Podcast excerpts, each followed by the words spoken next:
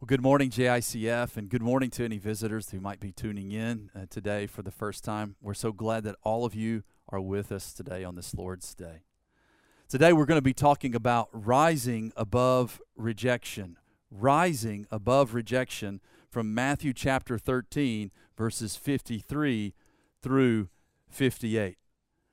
I don't know about you, but I know I've lived long enough to experience some rejection in my life, and I think if you've lived long enough as well, um, you too have experienced rejection in your life. Uh, perhaps it be in in relationships, it be professionally, it be socially. I believe that again, if we've been around long enough, there has been times in our life where we just haven't met other people's expectations for whatever reason and we have felt rejected. We have felt like we don't fit. And the fact of the matter is, as humans with emotions, it hurts sometimes. It does hurt. Well, I'd like to give two examples of, of two men uh, one a preacher, one a basketball player, that early in their life, they experienced rejection. Some of you may have heard of the uh, famous Bible teacher and preacher G. Campbell Morgan. He, he was born in 1863. He lived until 1945.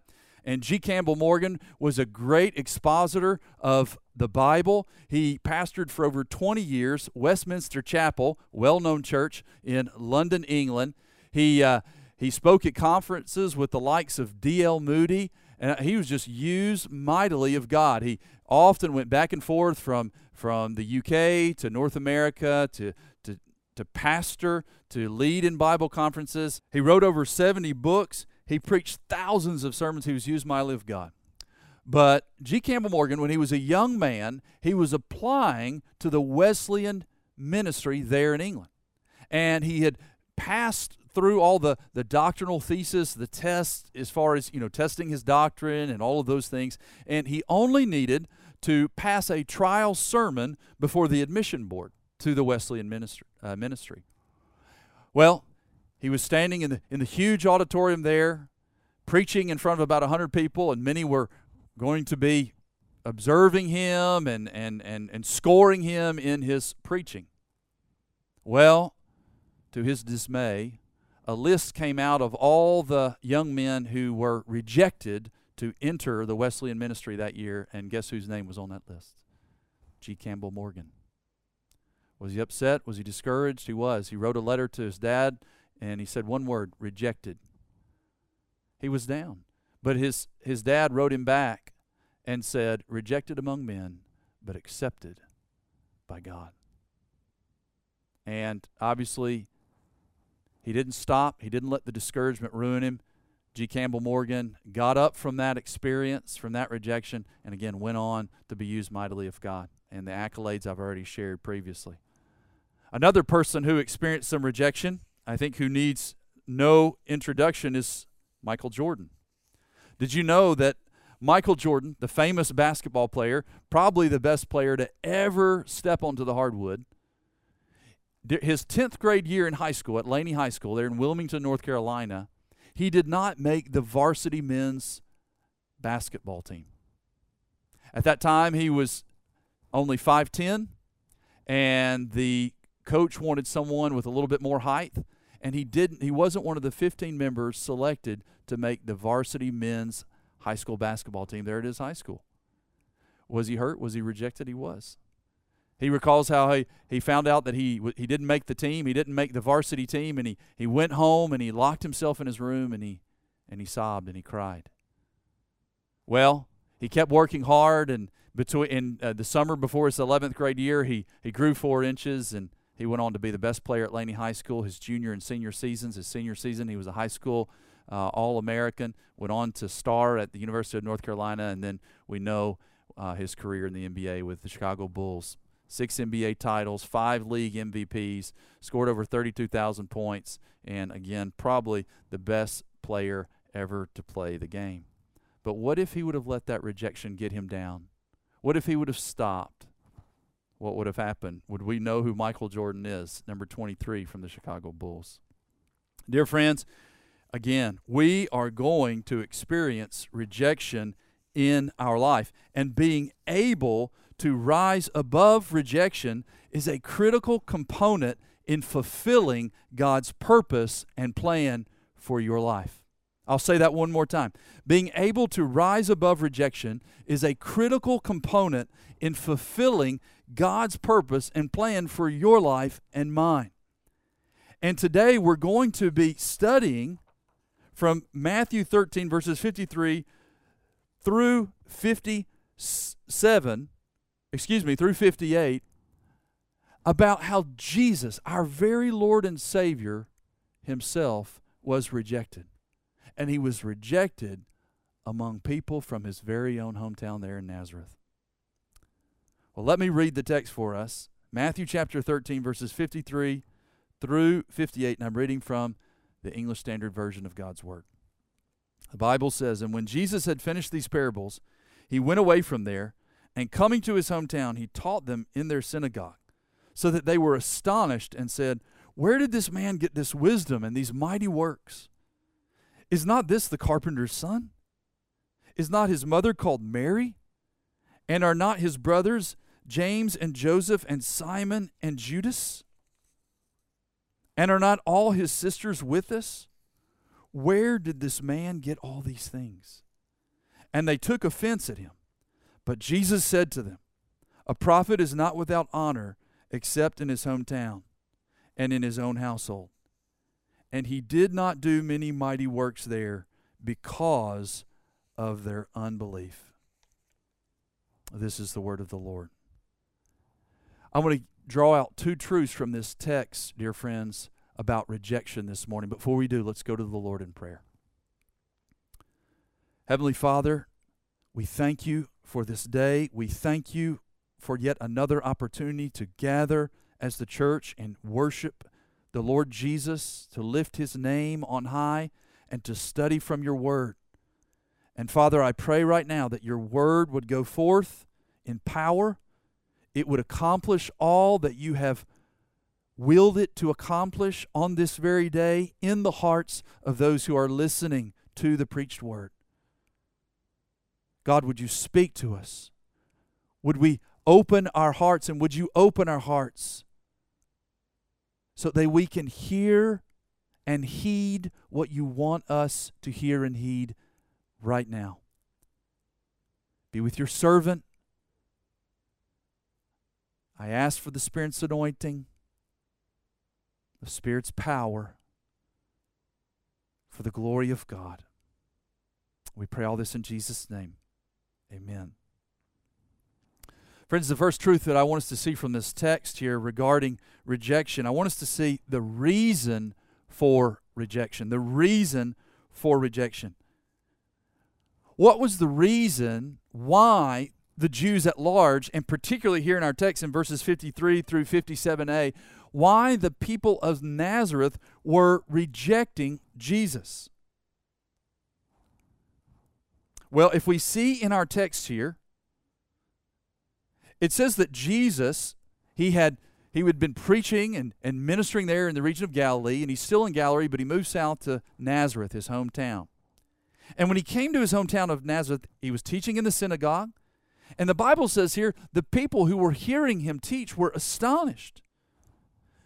And almost sarcastically, they, they ask, Where did this man get this wisdom and these mighty works?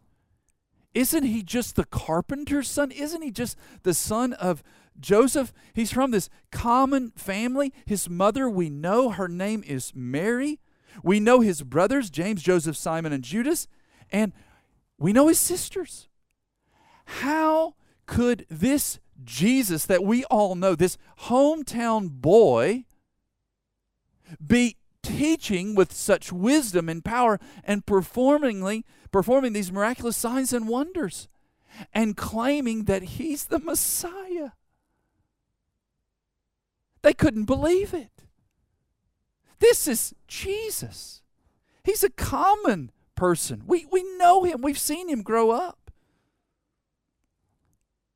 And they rejected him as the Messiah because Jesus didn't meet their expectations. Jesus didn't fit the mold for what they thought God's Messiah would look and be like, dear friends. For the Jews and particularly the people of Nazareth, this Jesus was way too common. He wasn't from a prominent family. He wasn't the political and military hero that they, they were expecting to help them come out from underneath the Roman rule over them. They wanted deliverance from being ruled by other nations. And but the sad thing is, Jesus came for a much greater deliverance. He came to deliver them and deliver us from our sin. Not just political bondage, social bondage, but from the bondage and chains of sin. The Jewish people were looking with such a, a narrow and closed outlook. Jesus came for something so much bigger freedom from sin, reconciliation with God. And they just couldn't accept him. How could this man claim to be the Messiah? He didn't fit their mold. Many, many years before Jesus came to this earth, the prophet Isaiah wrote in Isaiah 53, verses 2 through 3, about the Messiah who was to come. For he grew up before him like a young plant and like a root out of dry ground. He had no form or majesty that we should look at him, and no beauty that we should desire him. So, what Isaiah was prophesying about Jesus the Messiah was from a physical perspective, there was nothing that was spectacular about him. No beauty. It's very common. Verse 3 of Isaiah 53 He was despised and rejected by men. Isaiah is already prophesying that Jesus would be rejected, and indeed he was, as we see here from our text today. He was a man of sorrows, acquainted with grief, and as one from whom men hid their faces, he was despised, and we esteemed him not. Jesus just didn't fit their mold.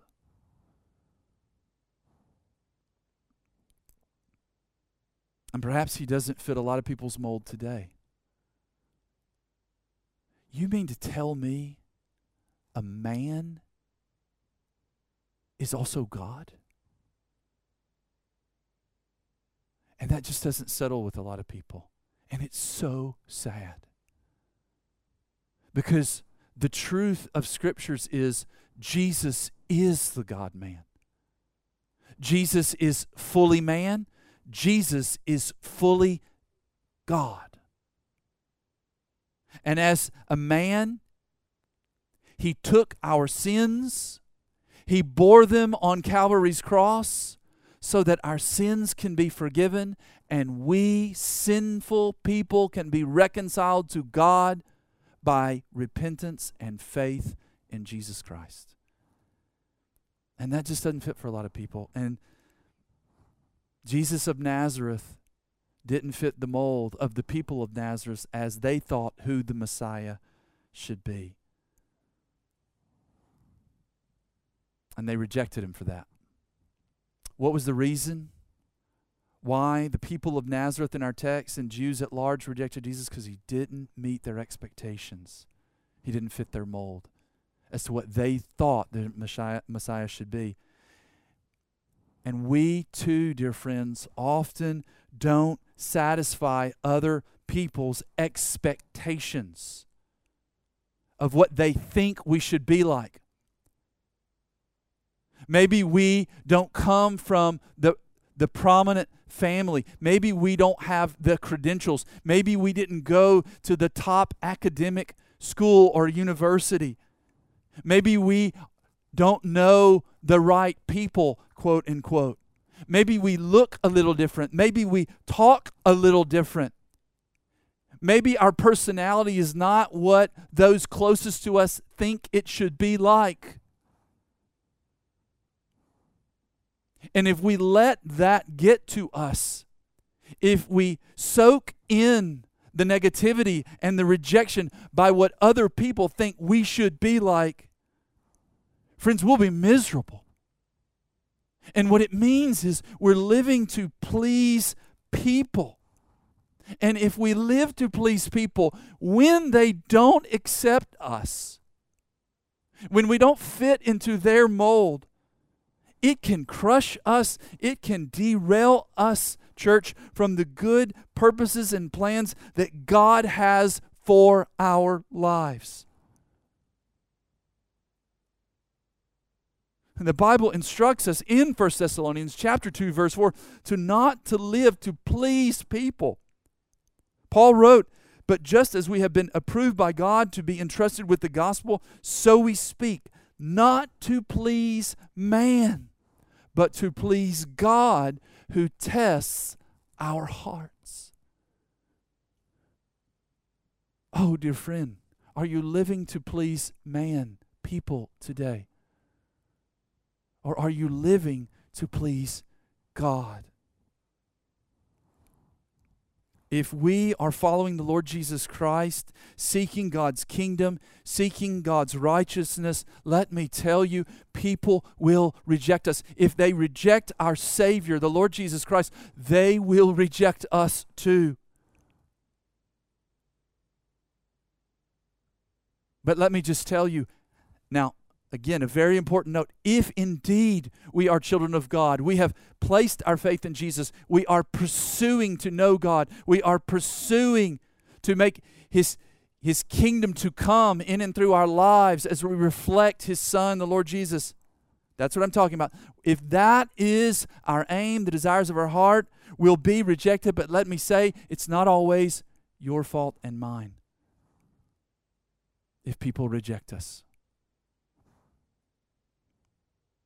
Jesus was not in the wrong here.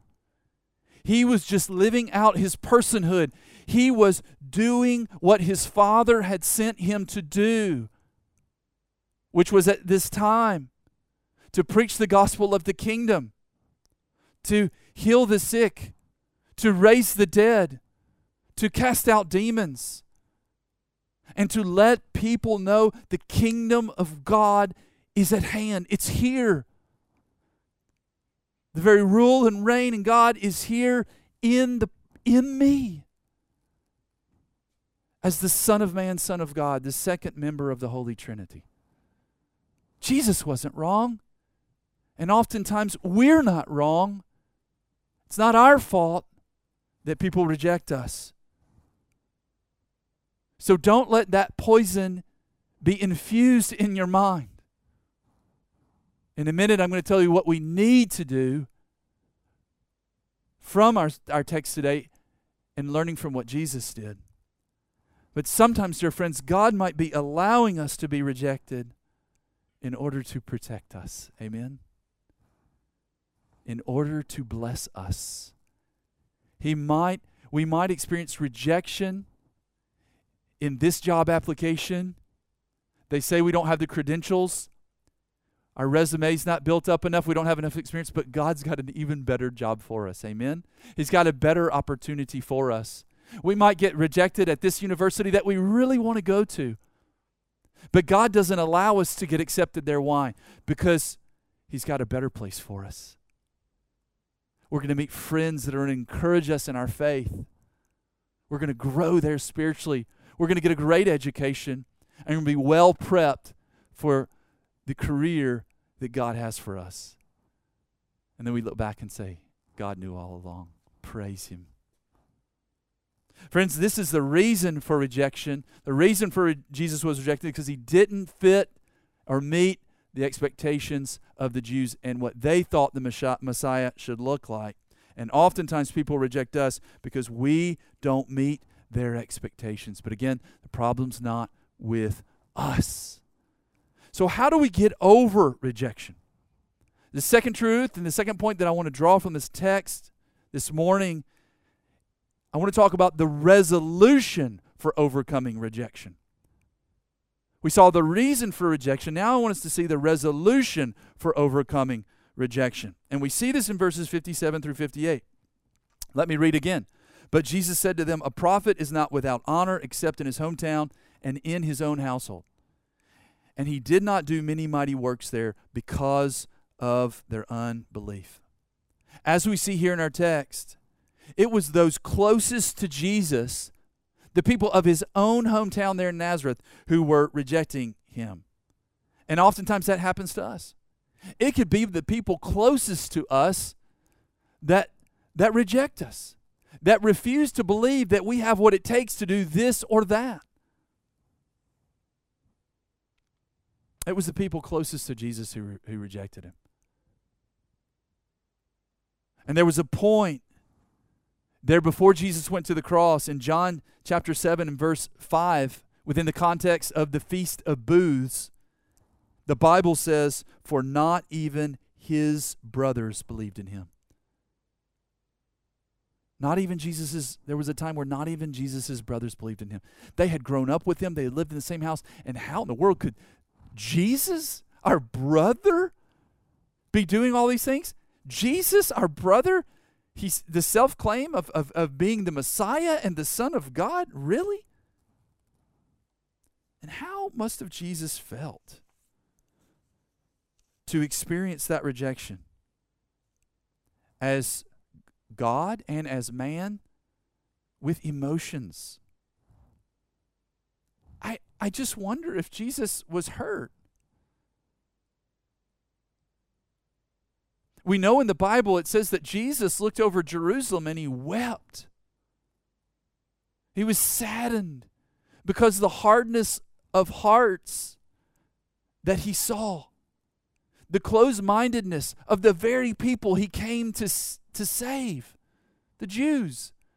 We know as Romans 1:16 tells us the gospel came to the Jews first and then to the Greek, then to the Gentiles, the non-Jews. But yet the majority of the people were rejecting Jesus. I just imagine it it made him sad. It hurt him. He was coming to lay down his life for them so they could be freed from bondage of sin and to be reconciled back to God. But ultimately, Jesus did not allow this rejection to deter or derail him from God the Father's purpose and plan for his son's life, for Jesus' life. The Bible goes on to say in our text, he, he only did a few miracles there in Nazareth. And then what did he do? He moved on. He moved on, church. He moved on. The people's hearts were hard, their minds were closed, they were filled with unbelief, as our text says here. Unbelief that this Jesus of Nazareth, who they knew could be the Messiah, but Jesus moved on. He kept his focus on his Father and on the mission that the Father had given him to accomplish, which was ultimately the cross for you and for me, for the world. So, how did Jesus overcome this rejection? One, he kept a focus on the Father. And friends, when we are experiencing rejection, what do we need to do? We need to keep a focus on the Father and our relationship with Him. In the very next chapter, in Matthew 14, after the feeding of the 5,000 men, not including women and children, what did Jesus do? He dismissed the crowds. He went up to the mountain by himself to pray, Matthew 14, verse 23 said. He pursued intimacy with his Father.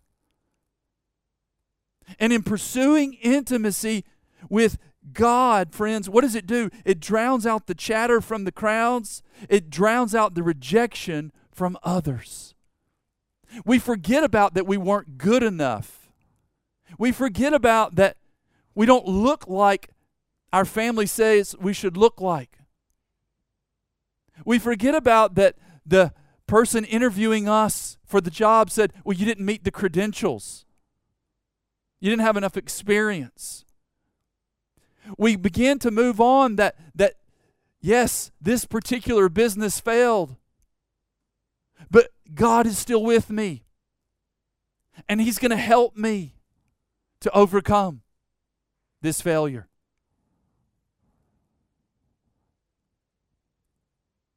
Jesus focused on his father and the relationship with his father.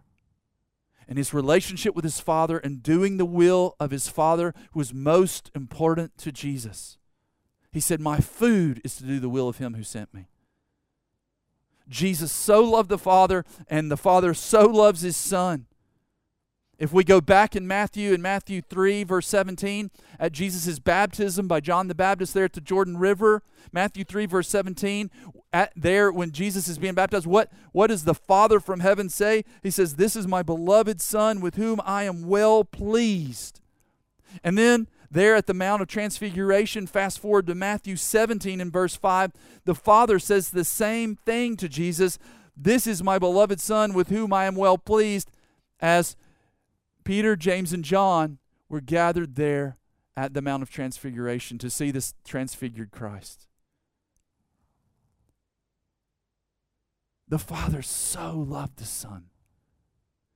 And Jesus knew that.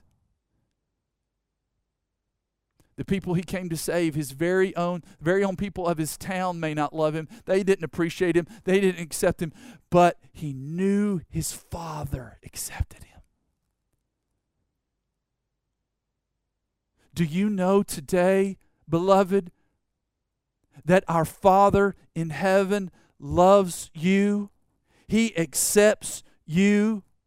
He made you without any mistakes. The Bible says in Psalm 139, verses 13 through 14, the psalmist in his in his prayer to God he says for you formed my inward parts. You knitted me together in my mother's womb. I praise you for I am fearfully and wonderfully made. God did not make a mistake in creating us. God did not make a mistake in our physical appearance in our personality because God is perfect. He doesn't make a mistake. And you're not a mistake. I'm not a mistake.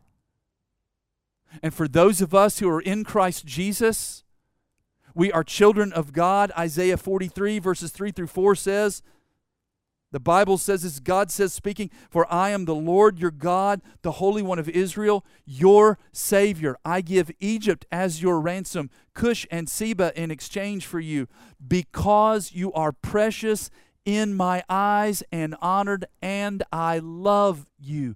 Yes, you say, Jonathan, this is God speaking to the physical Israel. Yes, I understand that. But the physical Israel is just as much God's covenant people as we are, the church, the spiritual Israel. So if we are in Christ Jesus, we have turned from our sins, we have put our faith in Jesus' finished work on the cross, we are following him. We followed Jesus yesterday, we're following Jesus today, we're going to follow Jesus tomorrow and next week and next month and next year. Friends, this promise is for you and for me. God is saying, I love you. You are precious in my eyes. And maybe some of you, I, I believe some of you listening today need to hear that. You are precious in God's eyes. You're not a mistake. He loves you with an everlasting love, Jeremiah 31, verse 3. You got to believe that. Because when we know that, when we're consumed by that, when we're absorbed in that, when the rejection comes, when the negative speech comes our way, it can just it can hit us but then bounce off of us. Because what matters most is not what people think of me, but what God has said about me in His Word. Amen? When you experience rejection, beloved, remember how much God loves you and keep seeking Him. Keep seeking to hear His voice and further instructions as you look to Him. Look ahead at what his purpose and plan is for you and not look back.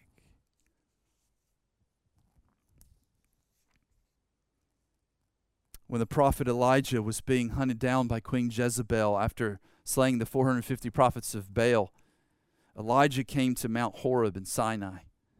And Let me just read to you in 1 Kings 19, verses 9 through 18, about how in the midst of the prophet Elijah being rejection, rejected, hunted down, no one was with him, no one was on his side. He kept seeking God. He kept seeking to hear what a word from God, and God spoke to him and gave him instructions about what he needed to do next.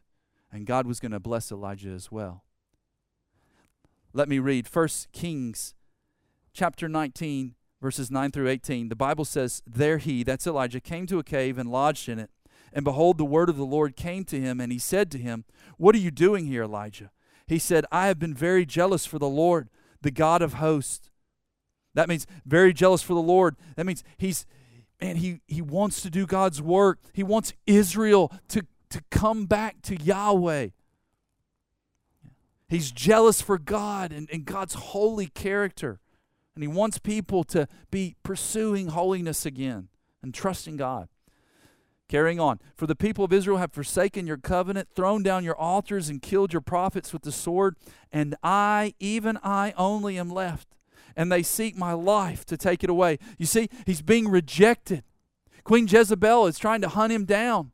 The people of, of, of Israel are rejecting him. Here he has, he's through God's power upon his life. The 450 prophets of Baal had been defeated at Mount Carmel. God, in his power, had come down and consumed Elijah's offering. But yet, people still were rejecting God. People still were rejecting God's prophet. Imagine how Elijah must have felt. Here he is all alone at Mount Horeb. What happens next? Verse 11, and he said, Go out. God says to Elijah, Go out and stand on the mount before the Lord. And behold, the Lord passed by, and a great and strong wind tore the mountains and broke in pieces the rocks before the Lord. But the Lord was not in the wind. And after the wind, an earthquake. But the Lord was not in the earthquake. And after the earthquake, a fire. But the Lord was not in the fire. But listen to this, church. And after the fire, the sound of a low whisper.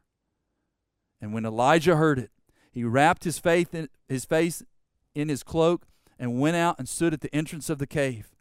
And behold, there came a voice to him and said, What are you doing here, Elijah? He said, I've been very jealous for the Lord, the God of hosts. With that you see, Elijah's staying focused on his mission, focused on his purpose to proclaim the word of the Lord. He's not derailed, even though he'd been rejected. He said, For the people of Israel have forsaken your covenant, thrown down your altars, and killed your prophets with the sword, and I, even I only, am left, and they seek my life to take it away. And the Lord said to him, Go, return on your way to the wilderness of Damascus, and when you arrive, you shall anoint Hazael to be king over Syria, and Jehu the son of Nimshi you shall anoint to be king over Israel, and Elisha the son of Shaphat of Abel Meholah you shall anoint to be prophet in your place. And the one who escapes from the sword of Hazael shall Jehu put to death, and the one who escapes from the sword of Jehu shall Elisha put to death. And I bet this encouraged Elisha's, Elijah's heart in verse 18. Listen to this. Yet I will leave 7,000 in Israel, all the knees that have not bowed to Baal, and every mouth that has not kissed him. Elijah had been rejected by the people. He goes to Mount Horeb, gets in a cave. What does he do? He seeks intimacy with God. He goes after God's presence. He wants God, just like Jesus did. It's what kept him going. And that's what keeps us going. When people reject us, when we experience bumps along the way, failures along the way, you go into your cave, quote unquote. You get alone with God. You get on your face. You open your Bible. You read God's promises. You preach God's promises back to God. You worship in tears. You pray like you've never prayed before. And I'm telling you, the slow, the gentle, soft whisper of God will come to you. God is a God who speaks. God still speaks through His Word. God speaks through His Holy Spirit and He will speak to you, dear friend. Maybe you're going through a tough time right now. Maybe you've been rejected. Maybe you're down and out because of the pandemic that's almost been going on a year now. Maybe you've lost your business. Maybe you've lost a lot of money. Maybe you've lost loved ones. I'm telling here to tell you, God loves you. God wants to revive you. God wants to build you back up. God wants to speak to you, but you've got to seek Him and seek Him with all your heart. That's what Elijah did. And God came and spoke to him. And God gave him a word. I'm not done with you yet. I've still got some work for you to do, Elijah. Elijah was to go and, and anoint the new king over Israel, Jehu. He was to anoint his successor, Elisha, which would take up the mantle of Elijah, his predecessor. And then God blesses Elijah. What had Elijah been so torn up about? It was because Israel had rejected Yahweh. But here in verse 18 of 1 Kings 19, the Bible says, God says and promises Elijah, I will leave 7,000 in Israel, all the knees that have not bowed to Baal. There was a remnant. God says, There's still a remnant of my people, 7,000 who are still with me, who are still with you, Elijah. Oh, how that must have blessed Elijah's heart, church. And I'm telling you, when you seek God, the miracle will come, the blessing will come. God will encourage you. God will do something that only God can do. Don't you love the paradoxes of God? He wants to do it in your life, He wants to do it in mine. Elijah stayed focused on seeking after God and stayed focused on his mission, and that's exactly what Jesus did as well. He pursued intimacy with the Father and he stayed focused on the plan and purpose that God had given him. Jesus remained focused. The very next chapter in verse in chapter 14, he he he, he goes out and he people he'd been teaching and people were hungry and what does he do? He takes the five little loaves of bread and the two fish. He blesses it, multiplies it. He feeds 5,000 men, not including women and children. He didn't let the rejection derail him from what God had sent him to do. He remained focused till the very end. And he finished his mission. And what was his reward? He got to go back to the right hand of the Father in heaven. And one day Jesus is going to come back. Jesus is going to come back, and every person that's ever lived and living will bow their knee and confess that Jesus Christ is Lord to the glory of God the Father. And for eternity, the King will rule and reign over his eternal kingdom. Doesn't that encourage us, despite the failures, despite the rejection, to stay faithful to what God's called us to do? Because when we do, dear friend, there's rewards for us there's eternal rewards. And I want you to know God's plan for us is good. God's plan for Jesus was good. God's plan for Elijah was good. And God's plan for you, if you're a child of God, is good. One of my favorite verses in all the Bible is Jeremiah 29 11. I love this verse. For I know the plans I have for you, declares the Lord. Plans to prosper you and not to harm you, to give you hope and a future. That's God's promise for us. His plans for us are good. He wants to prosper, us, He wants to bless us, He wants to give us success. Why? Not so we can boast about how smart we are, about our connections, or how much money we have, so we can boast in the Lord. We can say, This success has happened to me. I've experienced this, this favor of God. It has nothing to do with me. It's all because of Him and His grace. See, that's a testimony. And that's what God that's what God wants from us. That's what he wanted from Israel, but they failed so often. He blessed little old Israel that was so small compared to the surrounding nations. But he wanted to pour out his blessing and his power so they could boast of God, so they could reflect God and his glory and his goodness, not in anything that they were good about. But they got arrogant and prideful and they turned away. God loves to bless his children. He loves to pour out his favor upon us dear friends. Because again, it results in us being able to testify to God's goodness and greatness in our lives. This is a little personal testimony, and I'll be done. Very recently, end of last year up until now, God had put something new on my heart to do professionally. And it wasn't so much other people rejecting the idea or saying I couldn't do it, but it was more of in my mind, I thought, I can't do this. I don't have any background in, in this area. I don't have training. I'm already middle aged. And, and it's like, God, you want me to do something totally new regarding my career? And it was, again, more of me rejecting myself and saying, I can't do it. Well, what was I doing, church? I was putting all the pressure on me, trusting in myself.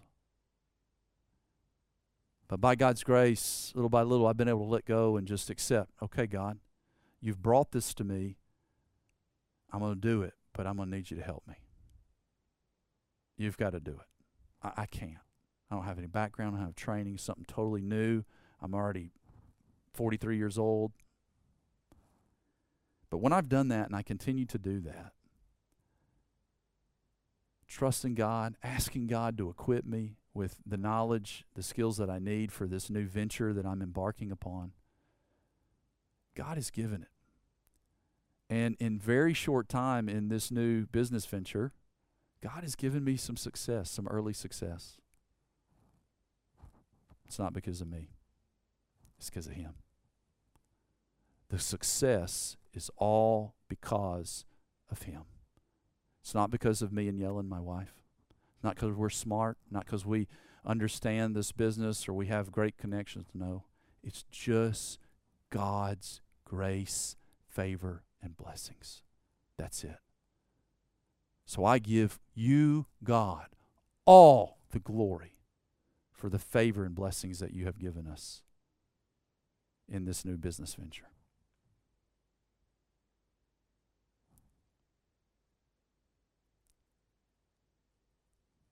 That's why God wants to bless us, and I try to say that as humbly as possible. God wants to bless us, His church, so that we have more and more testimonies to share about Him and His Son to a watching world. So they too can know the abundant life that Jesus came to give us, John 10:10, 10, 10, and the eternal life for which he died for, that all who believe in him can and will inherit. Oh, dear friends, from the word of the Lord that we've heard today, may we rise above rejection as we move from rejection and move towards God and His good purposes and plans for our life. I don't know where you are today, those of you listening. If you're not able to move past rejection, you're struggling with that, and perhaps at the same time, you've never truly repented of your sins and given your life to Jesus Christ, invited Him to come in and be your Lord and Savior, personal Lord and Savior, you do that first. You do that first. That's the most important thing. We've got, we've got to be in Christ. That's the first thing we need to do. So if you're out there and you're struggling and you feel like, what's the purpose in life? You talk about God's good plans. I'm not experiencing. it. Well, first you got to get right with God. You got to have your sins forgiven and come to Jesus. You do that first. Maybe some of you out there and you say, Jonathan, I'm in Jesus. I'm a child of God. I know that. Maybe, just maybe, you've neglected your relationship with God. You hadn't been seeking Him fervently and wholeheartedly like Jesus did and like Elijah did from our text for today would you repent? If there's sin in your life, repent of that. Come back to God. Get right with Him. Seek Him. He'll speak to you. He'll tell you what you're supposed to do. And He'll encourage you, even though you've been let down a bit because of rejection and perhaps failure that you've experienced uh, during this time. And then for all of us, we need to remember how much God loves us as His children how God has a good purpose and plan for our life, for your life. through which we bring him glory, we bring him praise. Resolve not to please man, only to please God. Seek God with all your heart. Do what God's called you to do. Be quick to witness for Jesus, God's Son, and bear testimony of God's goodness in your life. You do that, you'll live the abundant life. You'll rise above rejection. And others will be blessed through you. God's kingdom will be advanced, and He'll be glorified. Amen. Let's pray. Heavenly Father, we thank you so much for your word today. We believe, Lord, that you had this word for us on this very Sunday. Lord, I pray that we would continue to open our hearts, and I pray, Holy Spirit, you continue to work in the hearts of all those who have listened. And I pray your word, O Lord, and your spirit would change us, would do in us what needs to be done according to your good and perfect will. Thank you so much, Father. It's in the precious name of Jesus Christ we pray and give thanks. Amen.